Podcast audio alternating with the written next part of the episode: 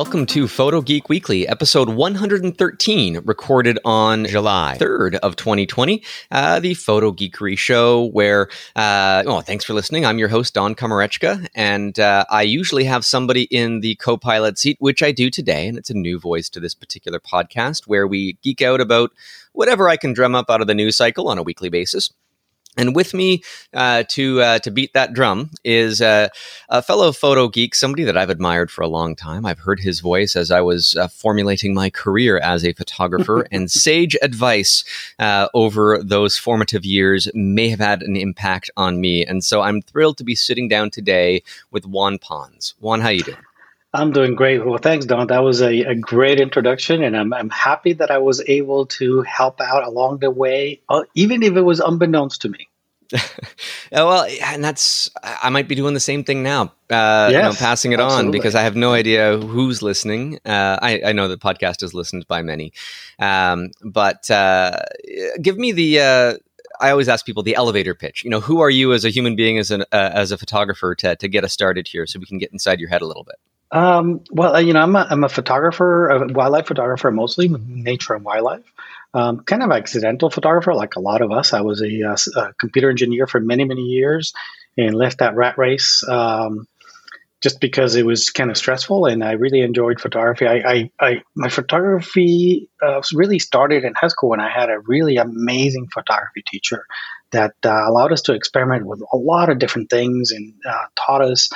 Um, the fundamentals of photography, which to this day, you know, I use on a daily basis. Um, so I'm very, very grateful um, for my teacher, which I, you know, still stay in touch with. Every once in a while, we exchange emails to see how each other's doing, which is which is really cool. But um, yeah, and uh, you know, I was uh, shot in film for many years, and uh, made this switch really early on, very, very early on, to digital. Um, now, how, how early are we talking? Are we talking like the, the Kodak D C S, like no, modified cameras? Just after the D C S, basically the first consumer digital S L R, which is the, the uh, Canon um, thirty D, not the D thirty, but the thirty D. It's a three megapixel, thirty-five hundred dollars D S L R. That came um, out at the same time as the D sixty, I believe, right? And they they, they uh, roughly within the same window. They had two uh, models that they really yeah. kind of opened up with and said, aha, we're digital now. And not many people listened. Well, um, yeah, I mean, Canon was really one of the first, or if not the first, to come up with a consumer D S L R, really, because there were a number of uh, uh, digital cameras out there. As a matter of fact, a lot of people don't know this, but you know the first digital, who who came up with the first digital camera? The first digital consumer camera. Uh, well, I'm going to say Kodak, but I'm probably wrong. Apple. Apple. Oh, that, well, they had their Quick Cam, right? The Quick Take one hundred. Yeah. Which was, you know, a black and white, you know, camera, used a three and a half floppy disk. I think it took three pictures per floppy disk. It was pretty, pretty cool. I, I, you know, and I, I have some vintage cameras as well. You know, I've got uh, the earliest one from Panasonic here uh-huh. from nineteen ninety-six or nineteen ninety-seven.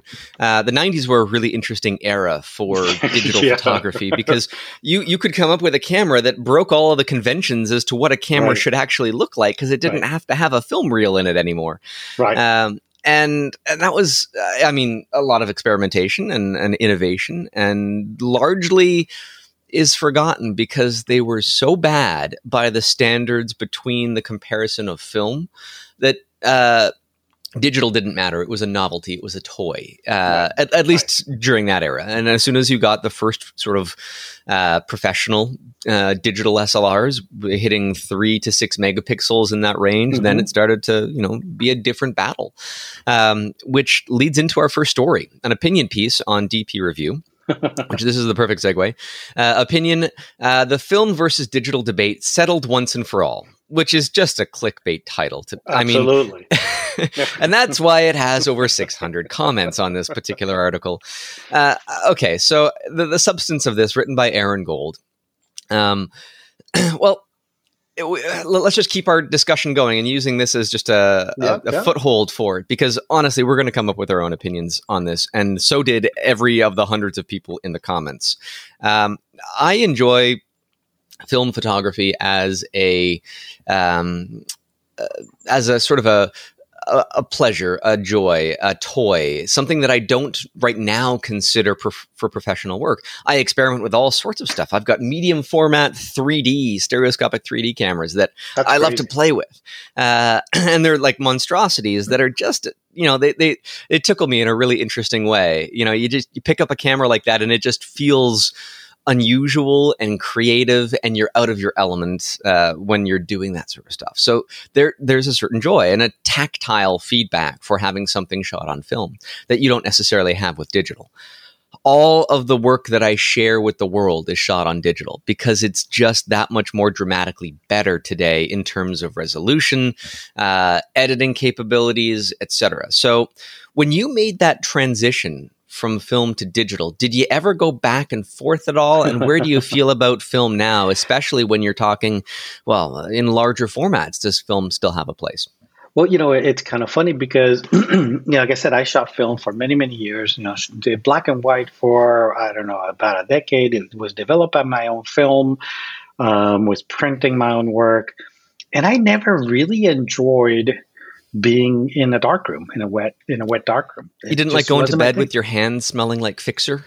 No, no. I mean, I, I, I'm convinced I, some of my nails are still screwed up from some of the chemicals back then. You know, I, you know, I think the first time that I did it was kind of cool. You know, that, that, you know, and you see this in movies, right? That revelation of that first image appearing on the paper. You're like, wow, this is kind of neat. But that kind of wore thin pretty quick. Um, so I never was a big, uh, uh, wet, dark kind of person. You know, I shot, um, I then shot, uh, chromes for many time for, for many, many years, slide film. And I was scanning my work cause I was also printing my work.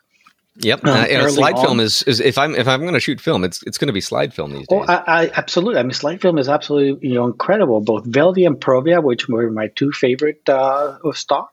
I shot those for many, many years. And, you know, I would send those out Um, to get developed, and then I would scan them because I was printing my own work in the very early um, uh, uh, inkjet printers, uh, mm-hmm. which you know was an adventure in itself. At the very beginning, doing inkjet printing was just not for the faint of heart or for the strapped for cash. Because you went through ink and paper like there was no tomorrow. Even today, it's not for the faint of True, heart. True, but uh, it's but it's but it's you know, magnitudes easier today than it used to be back then. There were I no remember, profiles. Yeah, I, well, exactly. You had no idea. You had to really just kind of massage the file and hoping that whatever yeah. changes you did matched what you wanted on the output. Uh, I, but and even in the earlier days when it wasn't photographic quality. Uh, like it wasn't like my family did not buy a photo printer in air quotes. They just bought right. an inkjet printer. Right. And my right. dad was an early adopter to photography at that time, digital photography. And, uh, he would print out stuff on this very bad printer. And I remember going through things, uh, when he passed away, uh, a little over a decade ago. And he, he kept a lot of those prints that faded just like an them? old, Uh, I mean, maybe they would fade in ten minutes. They right? they would look like uh, cyanotypes now because right, all right. of the red pigments would disappear almost immediately, and the right. paper would yellow because it wasn't photographic paper. It looked like an old newsprint. Well, and they were dye inks too. They were not pigment inks. They were dye inks, so that exactly. they just they just fade real quick. Yeah, and so the digital era really was not comparable to anything that you could do in the, at the dark time. room at that at that time. At that time, absolutely. You know, I you know it, it's funny because you know even I was scanning, like I said, I was scanning my film and I was printing it myself. And now you know scanning it's a nightmare onto itself because you had to deal with dust and all sorts of issues, and you the quality was getting reduced because you were doing a transfer from one medium to another. No matter how good your scanner was, it's just it wasn't the same. Um, when Canon came out with their first digital S L R, because I had dabbled with the little point and shoots. I don't remember one of the ones that I really liked was the uh, the Nikon P nine hundred, I think it was. That kind of split in half, which was great uh, for the, macro work. The P nine thousand, I, they might have reused or, the name because the, I remember that being a more recent super zoom camera. But so I do maybe, remember. Yes, so they maybe reused the name, or it was P nine something, nine hundred maybe, I don't know. Uh, but I do remember those early designs where you could like yes. pivot the camera of, like from the, the right. lens portion and the grip. Uh, Nikon yeah, did exactly. This. Yeah. Uh, I, I think Casio might have made something back in the day. I, I believe so be- too, yes. Because yeah, they, yeah. they they were big in the early days. Um, but Yeah, so so we, I, you know, I when the first one Canon came out with that um, thirty or uh, D thirty, not the thirty D, the D thirty, which was like like I said, the first consumer digital S L R, meaning outside of the Canon D C or the uh, Kodak D C S series, right? And they were expensive um, too, right? Oh yeah, well the D C S series was insanely expensive. The the, the D thirty was like thirty-five hundred dollars, which at the time was a humongous amount of money. This was you know mid mid to late nineties. Um, But, you know, I went out, bought the camera, you know, kind of just because, you know, I, I, I was sick of scanning. I was sick of dealing with film uh, for all the issues. And I will tell you, and I tell this story all the time, the day before I picked up that digital camera is the last day I've ever shot film. So I it was an immediate shot film. It was, I mean, initially I thought it was going to be maybe fifty-fifty, you know, do this. But no, once I got those files out of that camera, even though they were three megapixels, they were so clean and beautiful compared to all the work that I had to do to the scanned images that it was like a no-brainer. I'm like, why would I ever go back to, to film? Now, I don't have anything against film. You know, it's just not for me. You know, I know lots of people that use film. I have friends who shoot almost exclusively large format, you know, um, Uh, I, I've just put in an cameras, order for but... some uh, for, for ten sheets of Kodak Portra one uh, one sixty in eight by ten format uh, because I have an eleven by uh, eleven by fourteen studio camera, and that's the largest that I can get color film these days. Um, have I ever used that camera? No, it's still a restoration project for me. Um, but and will I use it beyond those ten sheets of color film? Probably not. You know, it it just becomes a a point of novelty uh, from my perspective. Will those it, shots be good? Uh, well, it depends on my photographic uh, skill set uh, to to make them good. But will, from a technical perspective, the resolution and the quality and everything be there? Uh, yes, and it will uh, outshine a lot of what I could do in the digital space. But the effort to get there. Um, is insurmountable. Uh, and I, th- there's only one group buy of uh, color, large format film of that size that happens on a yearly basis. Usually um, the in the past, the boxes were like fifty sheets a box, and I wasn't going to buy in at that price because it's expensive. It's like thirty dollars a sheet. Cool. Um, Uh, so when they limited the, uh, uh, or redesigned the boxes to be ten sheets a box, I figured, okay, now I'll buy it and I'll stick it in the freezer next to my Provia four hundred that's been in there for a few years because they stopped making that. Right. Um, and it will stay there for a long time before I ever get around to exploring it. And it'll, it, it won't be anything more than revisiting a memory, a memory that I never had, uh, one, because I never grew up shooting film. I started right. in, in the digital era. And then I'm, as a lot of Uh, film shooters are, um, it does have a kind of a hipster vibe when you can pick up a camera right, from right. the sixties or seventies. It's a new experience, it. right? It's a new experience. I mean, it, it's like uh, typing on a typewriter for the first time. Right, it's right. very tactile right, and right. it might feel really interesting. And then you quickly tire of it. Um, so, you know, so that's why I, I find this sort of title for this, for this article kind of totally clickbaity, only because, you know, it's, it's that, you know, that, that those hot button issues, digital versus film, but not only that, it's a debate. There is no debate. What, what's the debate? They're just different things. It's like saying, you know, the debate versus apple versus oranges. There's no debate there. They're just different kinds of fruit. If you enjoy yeah. shooting film and it's something that you like doing, you know, knock yourself out. Be happy with it. Who cares? Do it. You know, there's it, nothing not, to debate. Uh, it, it's not like the debate, uh, if there ever was one, between uh, uh, audio cassette tapes and C Ds. Right. right. C Ds, like it was, it was vastly better in almost every possible way. And you really could not argue yourself out of the corner if you were trying to de- uh, defend cassette tapes. Right. Right. Um, right. Uh, about the only defense you could possibly give is that you could easily have a little adapter for your car that would plug into the headphone jack of your phone if you had a car vintage enough to have a cassette tape to adapt that further right. on into the digital world. Um, which I made that argument at some point in my past. But uh, no, if you want to shoot film, just love it. Embrace it. Yeah, uh, absolutely. You know, I mean, as long as you're not hurting any, my philosophy is as long as you're not hurting anybody, enjoy your passions, enjoy what you're doing. If you love to shoot film, you want to spend the time, you want to, you know, some people love that process, you know, the process of developing, the process of printing, the, you know, I, you know, I, I don't because, you know, I, I looked at the number of, the amount of money that I spent on slides that were in the trash. and you know the the the um, the the stress of mailing out my rolls for Provia and Velvia out to Fuji to get developed, and they sometimes get lost in the mail. If I did them locally, sometimes they messed them up when they were developing them. So that whole thing, you know, is not for me. But if it's for you, even, even more, shooting slide film. The, the the last rolls that I had sent out to be developed, I had to send to Quebec, and I'm in Ontario, because there was nobody in my province that would right. develop E six. Uh, and yes, I can get the chemicals and I can do it myself. Uh, but I mean, temperatures have to be fairly precise. Right. I was never... Right. Uh, Uh, I, I was never keen on exploring that particular avenue. And I know it's not difficult. It just requires a lot of attention, right. and I don't want right. to be responsible for that particular screw-up. Um, now I think that there is a place in Toronto that develops E six, so I'm going to have to check that out when I shoot a few more rolls, whenever that is, because it's not going to be anytime soon. um, but, you know, uh, film in, in a different sense. Um, there has been one project I've been wanting to explore, and it was, um, I made a, a poster print of, uh, like four hundred of my snowflake images in the past. Mm. And I, uh, it was a gargantuan project to, to undertake just to create the digital files, which were like over a gigapixel, uh, when I finally composited everything together, all scaled, um, uh, in relative size. And I would always put a scale on uh, on on the print of like, you know, um, cool.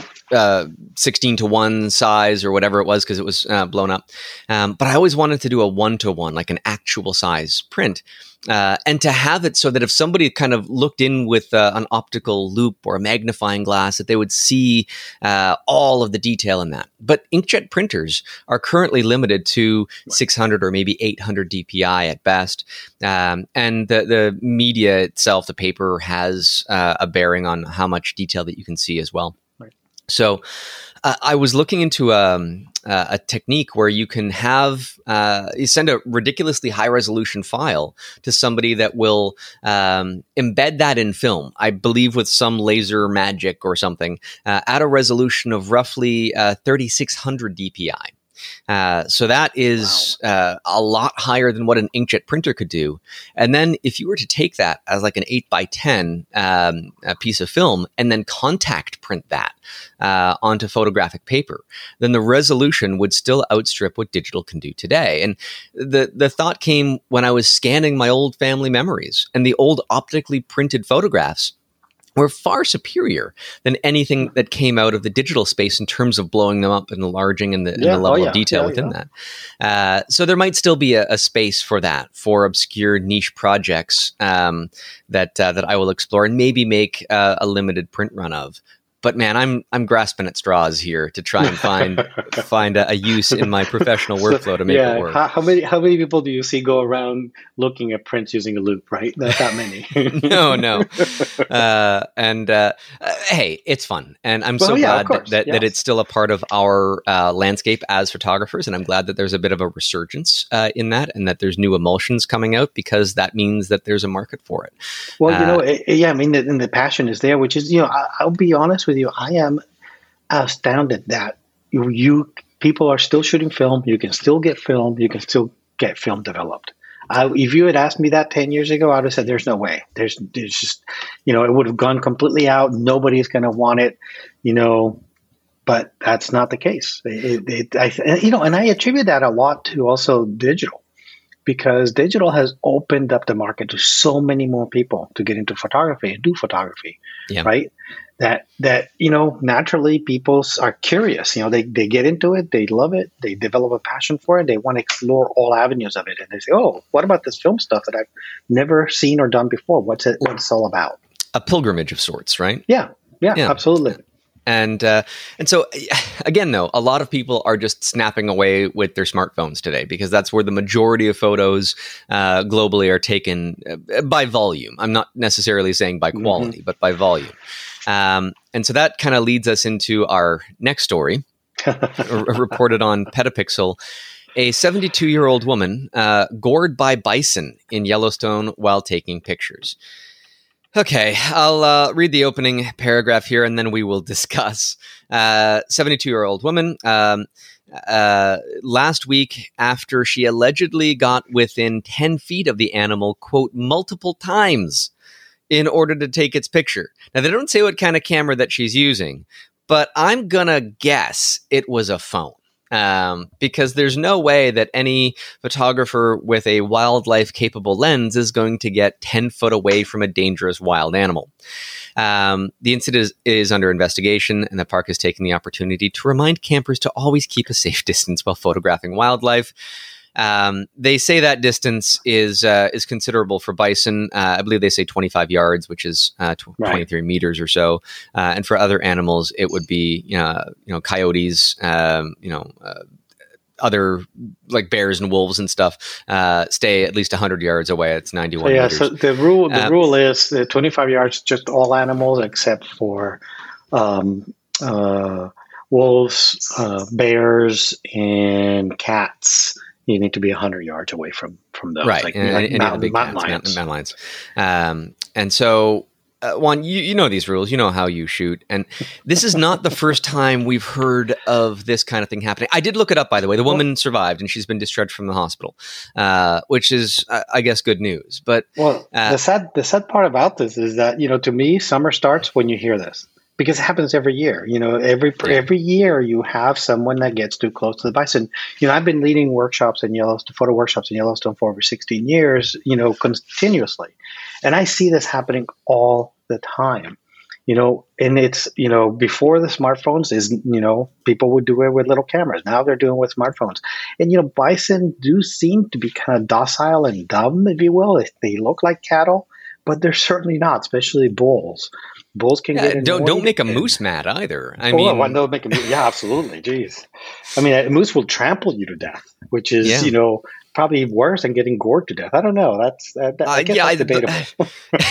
I, I think either way, it's not a good way to go. Um, but uh, we we have these. Uh, I'll call them majestic creatures. Uh, they're they're beautiful in their own right, but they are wild animals, and they live in a world that is so far away from ours in terms of uh, how they interact with each other and with their environment. Um, they see us as a threat.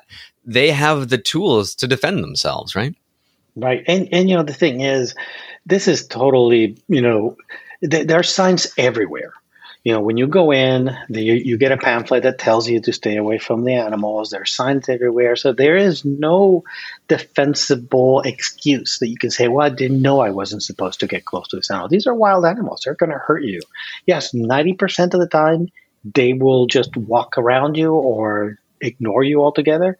But there's that, you know, couple of percent of the time where the animals will get really upset that you're so close to them, or they may not even look upset. They just don't like you being there. I've seen, I have witnessed so many cases of people getting close to animals.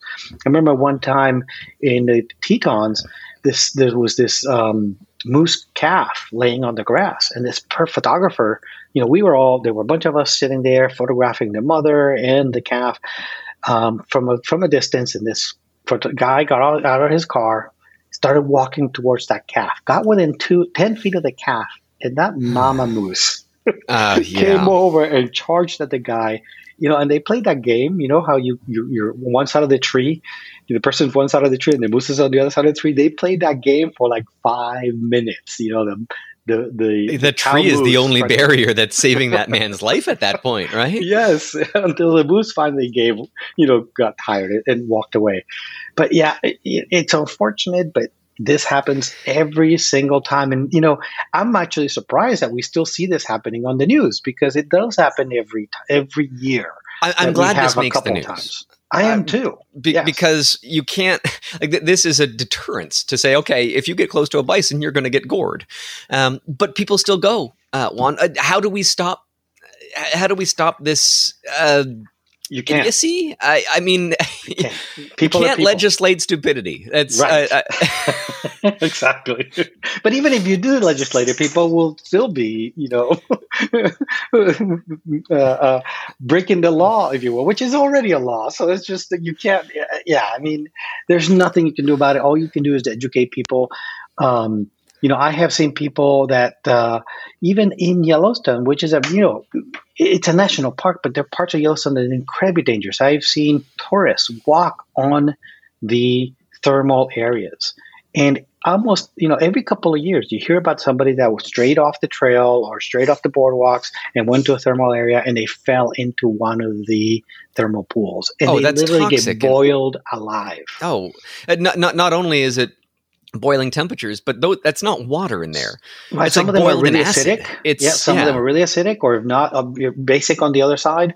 Um, there was a story about, uh, I don't know, five years ago where this um, high school kid was walking alongside a, a off off limits area with his sister.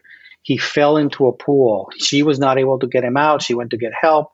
By the time the Rangers got there, you know, it was too late. It was too dark. They could not find the body. The next day, the body had completely dissolved.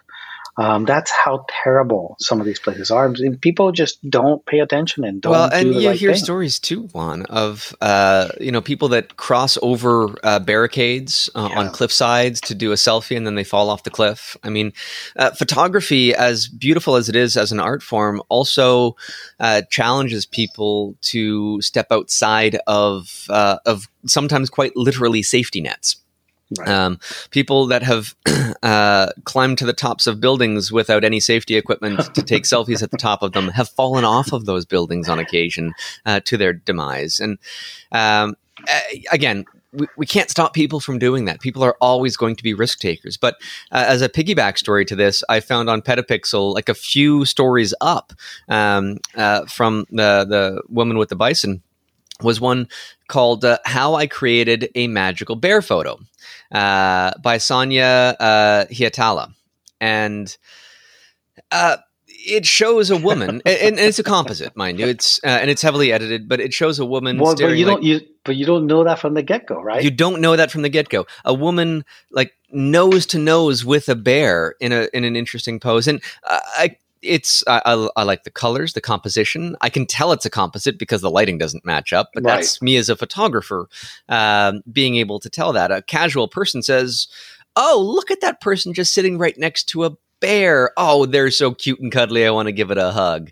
Um, that that's kind of pushing that mentality that it's okay to get close to these beautiful creatures um, that can kill you, right? Right, and you know, and you kind of wonder. I mean, you could say that this is irresponsible because, you know, people see this and say, oh, I, maybe I'll do this next time, because they don't realize it's a composite and they want to go out and create something like this. So you could argue that this is irresponsible, but, you know, then again, you know, where we, we do need to take some personal responsibility to what we do, right? Um, of course. You know, in an ideal world, you may want this person to disclose from the get-go that this was a composite, that this was not Uh, a real life situations that they know it's a cute picture, but um, so it's kind of hard. I don't know where I, I don't know where I lie on that. You know, should you should is it irresponsible? Is it not responsible, or is it just art? I mean, it's certainly just art, but you know, I don't yeah. know. Yeah, um, I, I mean, uh, be sure to label it as a composite, as they did obviously in this article. And t- t- to be fair, people keep bears as pets in Russia. Uh, I That's mean, true, and that was I, my I, first I, thought when I saw the picture. Yeah. Is this somebody's pet bear? And yes. I don't necessarily agree with a bear being kept as a no. pet, but uh, but Not the fact all. is that it happens, uh, and and so you have this uh, mentality of people that take these wild animals and embrace them on on a on a human level, um, and these animals are cared for uh, in in zoos or wildlife rehabilitation centers where humans do get necessarily close to them. Um, but I don't think that it should be glorified as a, a thing where you can just walk into the woods and greet a bear eye to eye and expect to walk away from the experience intact. Yeah. As a matter of fact, there was a, there was just another incident in Yellowstone with a, uh, with a bear where a bear, mama bear, um, uh, injured a woman. Um, that a bear that was protecting its cub. So it, it is a real thing. If you ever see at a uh, you know a stuffed bear or a documentary or whatnot, and you see the size of the claws on these guys. You know they're like six inches long. You know, with yeah. one swipe, these guys can totally disgorge you. So you have to be really respectful well, of these creatures. And, and there's there's bears of different sizes. You know, black bears aren't the yep. same as uh, brown or grizzlies, of course, being yep. larger. Um, but Uh, when I spent some time um, on uh, a photo expedition in the Yukon wilderness, I, I was traveling with a group of hunters, and so they had the the intent of uh, of shooting anything that could possibly harm uh, me. So I was feeling safe around them. But um, you know, I, I don't own a firearm, and I don't necessarily know if I could uh, you know shoot an animal. Mm-hmm. Uh, I have great respect for the hunters that uh, that respect uh, and take everything and, and and utilize it, and they're not trophy hunting or anything. Right. Um, but uh, at the same time, I'm I'm with this group of hunters, and uh, there were a number of occasions where um, they had uh, made their shot, uh, and it was later in the day that we couldn't necessarily take uh, all of the meat back to our camp. And so we would clean the animal as best we can and cover it up. And we would come back the next day, uh, and it's covered under dirt. Uh, which means a grizzly bear has found it, mm-hmm. and has now claimed it as his or hers. And so that's really tricky, because if you're in a heavily wooded area and you're trying to rescue this animal that you've uh, uh, that you've shot and you've taken responsibility for, and you hear a twig snap somewhere around you, you know that grizzly bear is still there uh, and could charge at you at any minute. And uh, I mean, yeah. I'm Uh, I'm terrified in that moment, right? Like it's, uh, these animals are dangerous. They could have attacked us. And so we had some of the hunters always just kind of panning around the entire landscape with arms drawn, uh, because you wouldn't necessarily even have time to raise the gun in order mm-hmm. to, uh, to protect yourself. You have to be at the ready. Uh, and so Uh, th- that's a specific scenario where that the wild animal is going to be defending what they consider to be their food.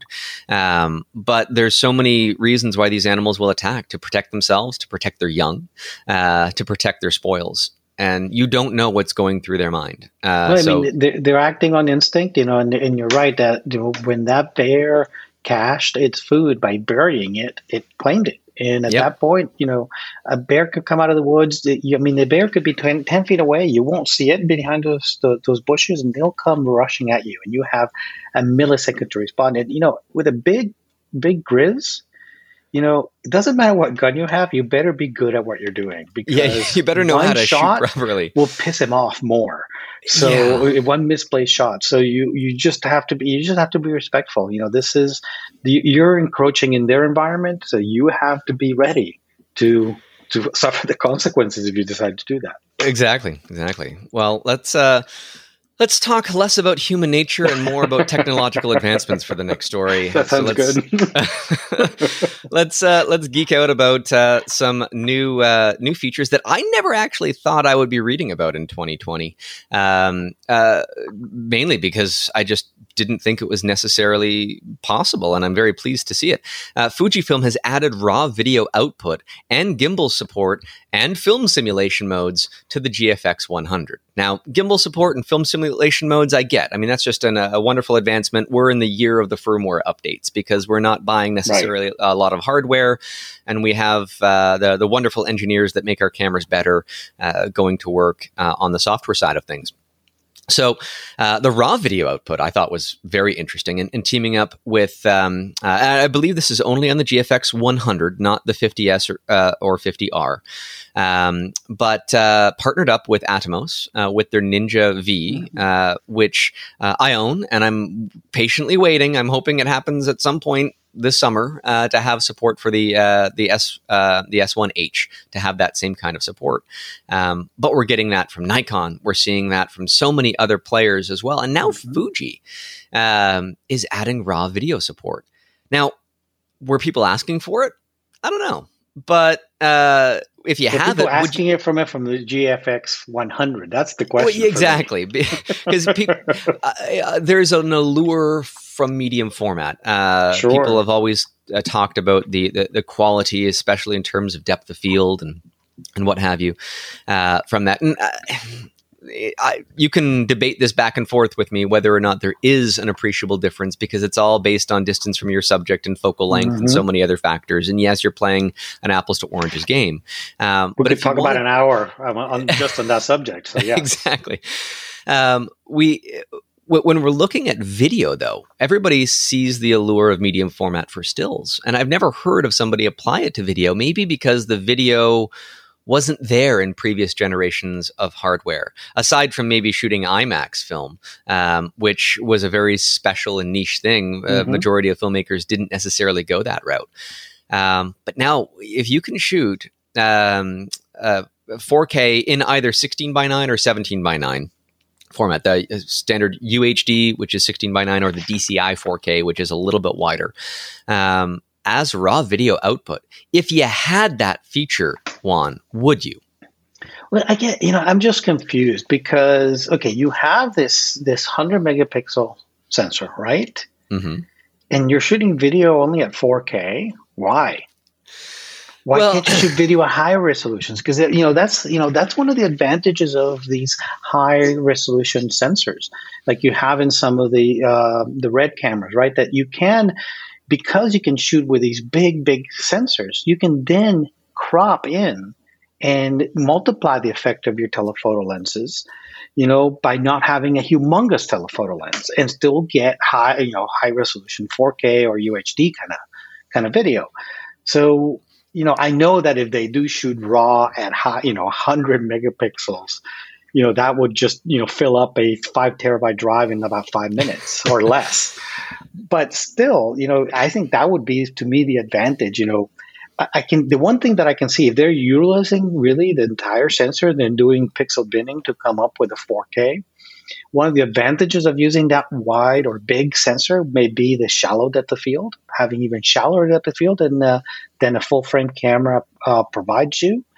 Um, but besides that, you know, what what's really the, the big technical advantage, technical advantage as opposed to saying, hey, cool, we can do this. And, you know, by the way, I do give kudos to Fuji because Fuji is amazing in introducing and giving their users new features.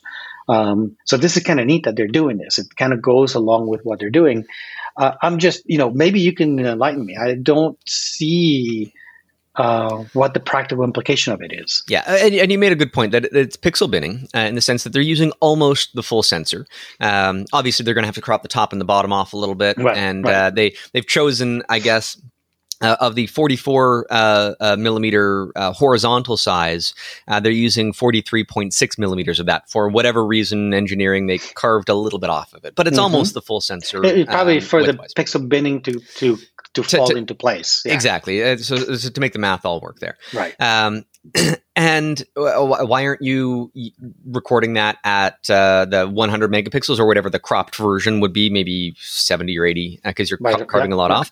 Um, I would think that it has to be data throughput. Uh, even of if you course, have the yeah, processing yeah. power to uh, to generate a four K file, you might not have the ability to push eight K or something out to the memory card. I mean, there's going to be a bottleneck somewhere in this mm-hmm. system. And it's not true raw if you're pixel binning, right? Uh, you're going to have right. to interpolate data at some point.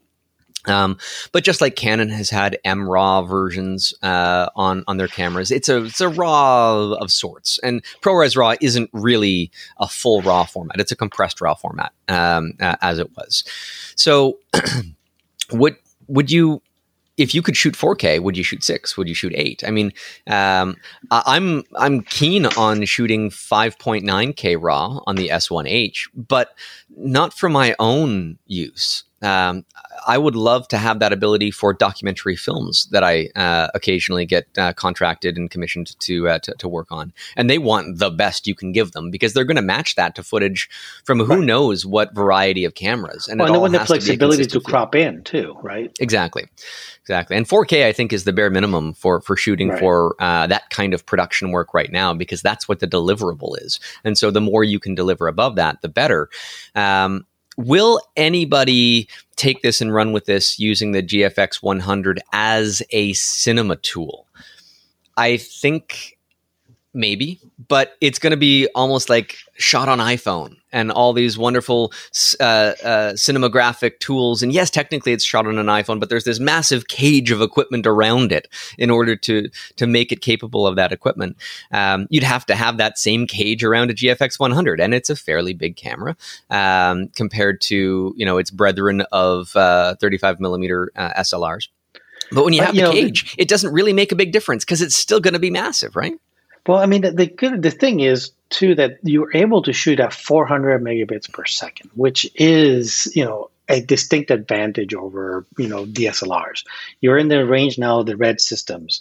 So this could be considered kind of a poor man's RED system or equivalent. I don't know. I, well, uh, okay. And, and uh, you know, uh, credit to RED. They're, they're doing a great job with their cameras, but they're decidedly cinema cameras. They're not still cameras. Right, right. Uh, and there are other uh, D S L R class cameras, uh, micro four thirds with the uh, G H five and G H five S, uh, as well as um, the S one series of cameras that can do four hundred megabit per second. It's not every camera that can do that. Right. Um, Very few can do that. Yeah, uh, and and there might be others from uh, other manufacturers as well, but it has to. You've got to put film uh, standards and video quality first, and then uh, establish a stills camera as kind of a an attachment to that.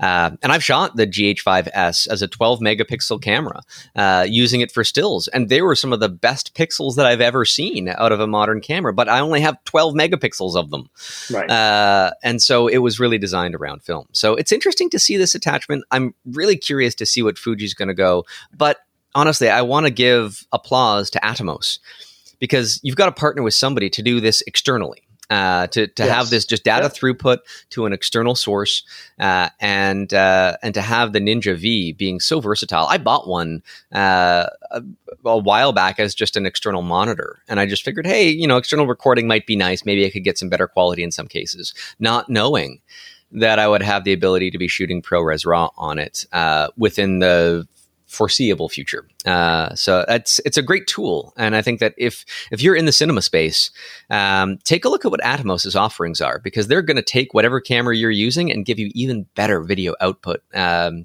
in certain cases, you know, like this one. Right. No, I agree. And, and having that external monitor, it gives you a lot of flexibility and much, much better viewing experience when you're out there. I have an external monitor. I've, I've considered buying an Atomos, especially the five, uh, f- for a while now, but I'm not doing as much video work anymore as I used to. So I haven't, I haven't jumped on the bandwagon, but I've been tempted also because one of the neat things about it for what I do, uh, sometimes the educational aspect of the work that I do, is being able to film in the field the view from the camera itself, which these right. external recorders allow you to do. So they can, you know, it can show the entire viewfinder, what the view, what the user would be seeing.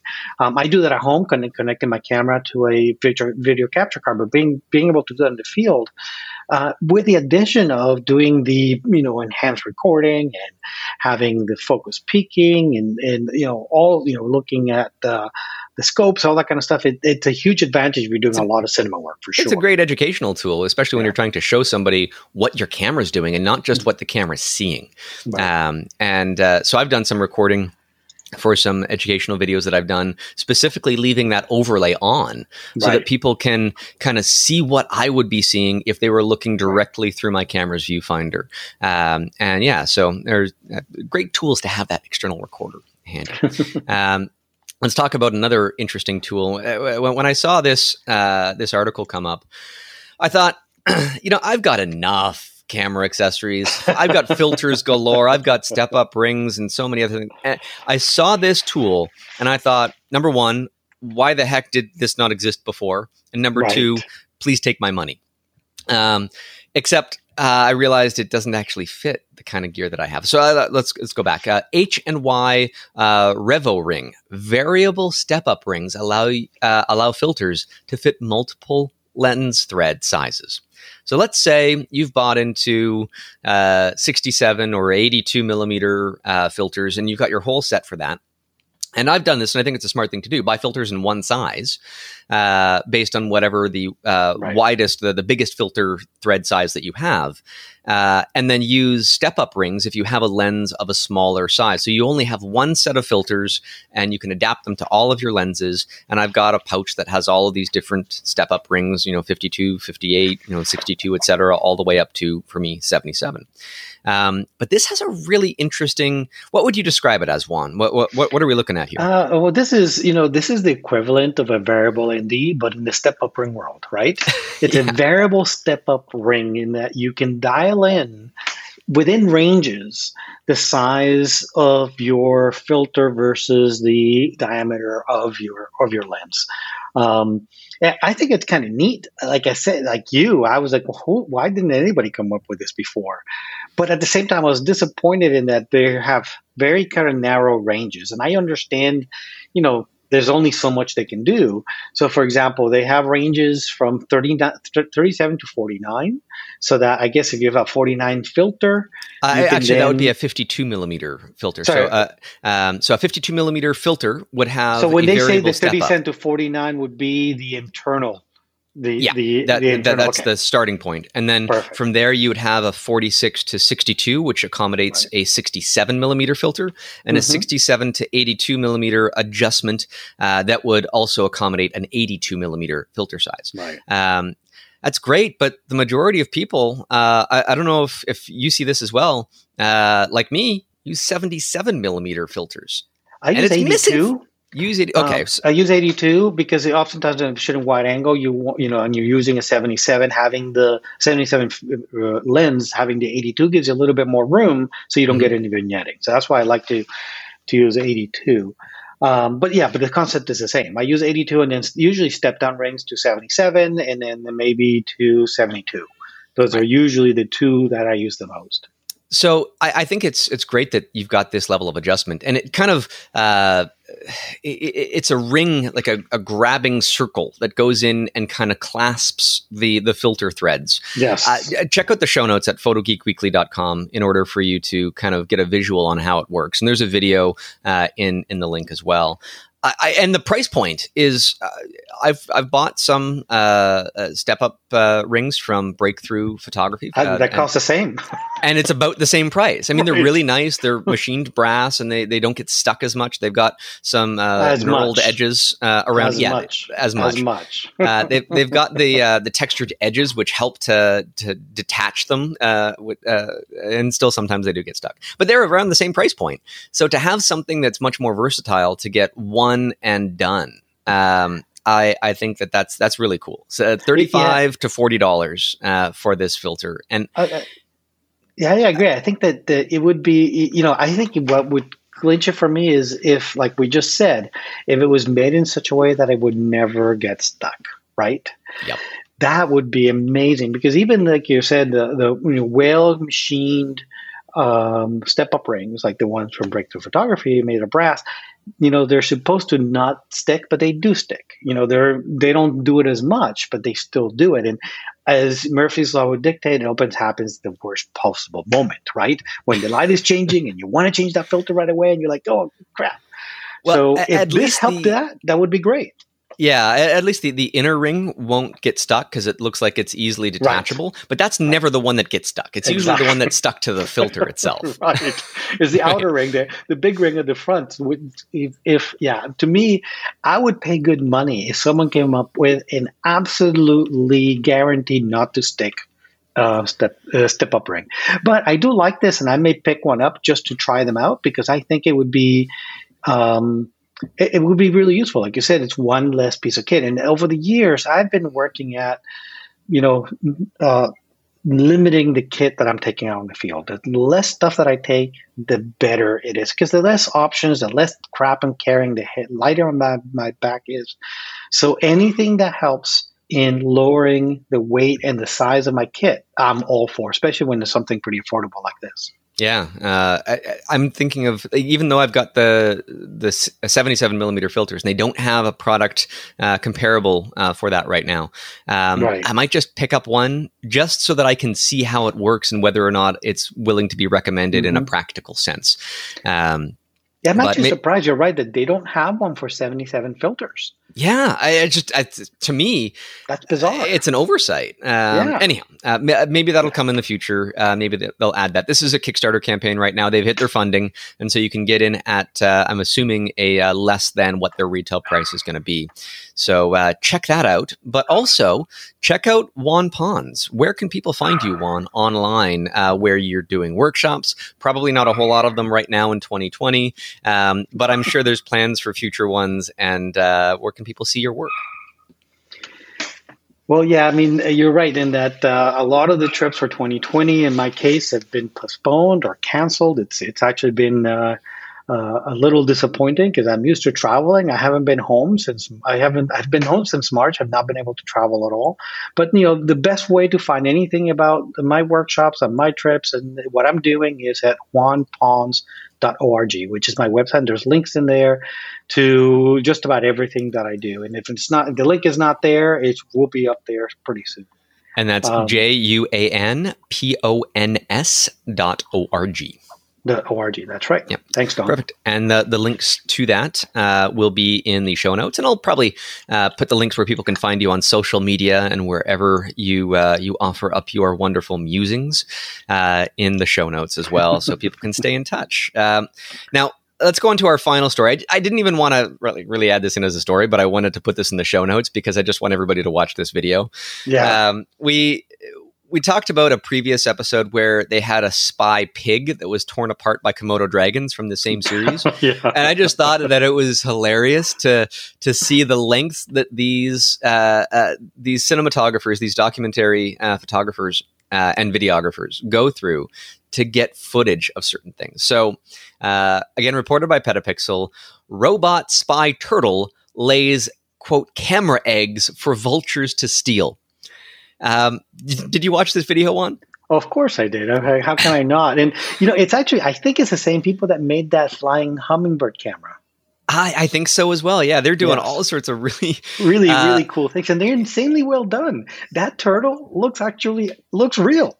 Oh, yeah. The vultures couldn't tell the difference. Uh, they were pecking at the, and they, they cut the uh, the short clip that, that we see short of the vultures actually doing anything with the eggs, which makes me all the more want to watch this entire series and right. pay them some money to to actually watch that. Because I want to know what happens once those vultures stole those eggs. Um, so they, they, they timed it such that their uh, robo-turtle, their camera turtle, which again, really well done, animatronics uh, and, and everything.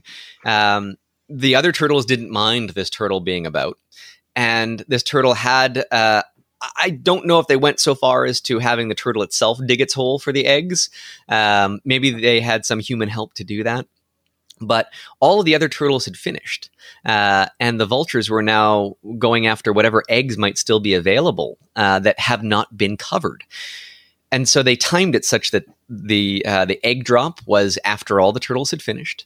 And you can see these eggs that are, I guess they put like some glue and some sand on them to make them look like they were sticky, um, uh, coming out of a real turtle. They they went all the way there. Um, and then it drops these little turtle eggs that have camera lenses on them. It's just, it's wonderful to see the extent of the innovation to get this type of footage.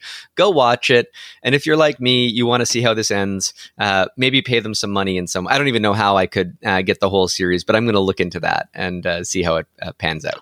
Yeah, I mean, it does seem that it's going to be a series on P B S or something like that. I think that they, they allude to P B S. So I, I thought, you know, both the, the, Uh, innovation happening here. Um, but, you know, to me, because I'm a geek, you know, looking at the detail, the attention to detail, the way that the turtle moves, it's just unreal. I I didn't think the pig was all that believable because it was kind of stiff, but the turtle actually looked real. It looked like it was even moving up the sand with its flippers. And I don't know if you noticed at the very beginning, they had a flying vulture as well as a drone. Yeah, um, that, that looked amazing. The way that it actually landed, opened its legs as it landed. It was just um, so from both the, the the the documentary perspective, the camera photography perspective, but also from the geek perspective of the drones and the remote control aspect of it. It's just just mind-boggling. I mean, they, they could even commercialize some of these things. Like, if you had the option to buy a drone or a vulture drone. I mean, I, I might go for the vulture drone just for the the, the geekery of that, too. It's yeah. like cosplaying with my camera equipment. Um, so. See, I, I'd go for the hummingbird drone because I, I thought that was the best. I oh, yeah, that was, that was very well done as well. Um, all right, so check that out. The link is in the show notes at photo geek weekly dot com. Robot Spy Turtle. Um, uh, just take take a few minutes out of your day. It's only a few minutes to watch this, and and you'll smile. Uh, and we all need another reason to smile these days, I think. I agree. Right, let, let, let's get into our picks of the week. Um, uh, you know, Juan, why don't you go first as uh, as the guest here? Uh, wh- what do you have to share with us? Well, you know, this is funny. This is a uh, uh, a tool. We we talked about this briefly at the beginning before we started recording. A lot of folks, when they get their camera, the camera usually comes with a battery charger, and for them, that's usually good enough.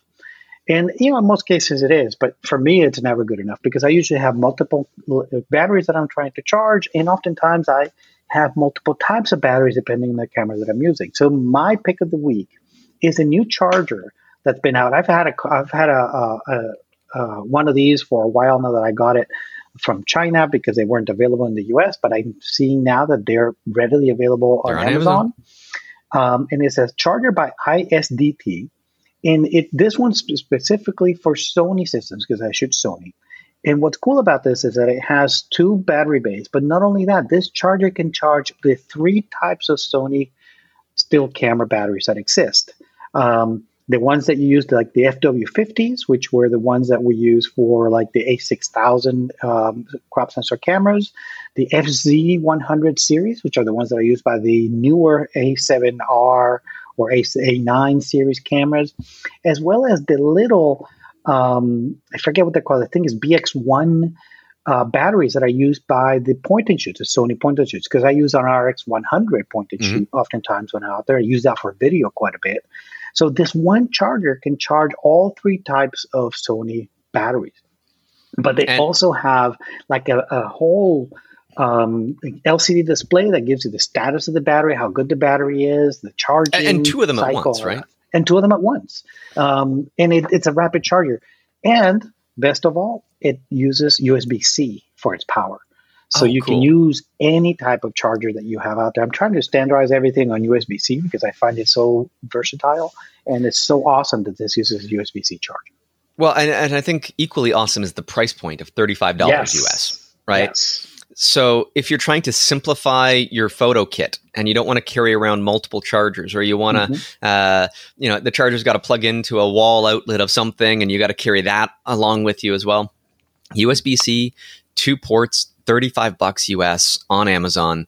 Uh, the link to that will be in the show notes. And yeah, you can't beat uh, it. As I was saying uh, at the beginning, before we started recording, uh, when I saw this pick, um, you don't think to upgrade your charger, because it's just good enough. It, it does the job. I mean, yeah, yeah. Uh, I, I don't think of it as a point of convenience or inconven- uh, inconvenience. It's just a thing. But when I saw this, that thing can be much better than the thing that comes with the camera. Uh, no so, question. And, and for a marginal price. So check that out. I really appreciate that recommendation, Juan. Um, Mine is is about uh, adaptation, and uh, I'm shooting with a mirrorless system now, and so I found that uh, I'm trying to adapt lenses from all sorts of different lens mounts uh, to to work with mine. The most commonly available adapters that I have are the Canon E F to the uh, the Leica L mount, but I recently picked up a uh, a lens that was Nikon. And I needed to find a Nikon to the E O S um, uh, to to the E F mount. And uh, then I can adapt that further on. And it, it doesn't require any controls uh, for the lens. It's it's an it's not an older lens. It's an older lens design. It's um, uh, the evolution of the U V Nikkor one hundred five millimeter uh, macro lens, which is made with quartz elements. And uh, it's for ultraviolet photography. Totally geeking out on that. And I'm experimenting with it right now, especially for U V video That's stuff. That'd be cool. Uh, yeah, yeah. But I had to adapt it, right? So I looked for uh, a well-designed adapter, and there's a ton of people that make these adapters, but I just wanted to call out this brand, uh, Gobe or Gobe. I'm not sure how you pronounce it, but G O B E.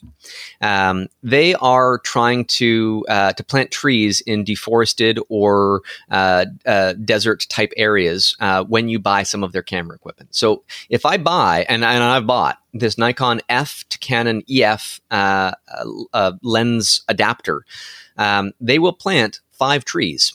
Uh, and, you know, if you if you look about uh, where they're, they're saying that they're now planting in Mozambique, uh, and, and the whole idea is that you can buy tons of uh, camera filters, accessories, lens adapters, uh, even prints. And for the products that you buy from them, they will be planting trees in Mozambique, um, which I think is a That's great cause. Cool.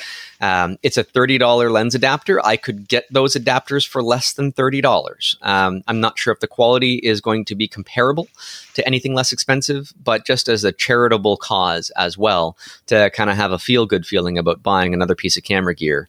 Um, Five more trees have been planted for my purchase and potentially yours as well. If you need an adapter, they sell more than just Nikon uh, to Canon adapters. There's a whole list of them on their website. Uh, I'll put a link specifically to the one that I bought, but check around their shop to their filters, accessories, and et cetera, uh, and see something from them that uh, might support their cause and uh, help you itch that um, uh, camera gear obsession of needing to buy new things. Yeah, they seem to have adapters for just about everything that's out there, so that's pretty cool. And they look like really high quality as well. Yeah, uh, and uh, yeah, I hadn't heard of them before I, I went out for this search, and so I wanted to make sure that that brand name is known by people, uh, and that's uh, my gobe dot com, M Y G O B E dot com. Uh, buy direct from them and uh, help make the world a better place. That ends our podcast for the day. Uh, Juan, thank you so much for being on the show. It was a pleasure, a delight to have uh, have your opinions shared. Uh, I believe our audience will appreciate you as well, and we'll have to have you back on in the future. Thank you. Thank you for having me. I appreciate the invite. And yeah, anytime, just let me know. I'll, I'll be happy to come back on. Thank you. And thank you to everybody for listening to Photo Geek Weekly. It's been another great episode. Uh, appreciate any feedback that people have on this episode and any previous ones. It's always uh, well received on my end uh, and for the guests. So with all that said, it's time to stay in and shoot.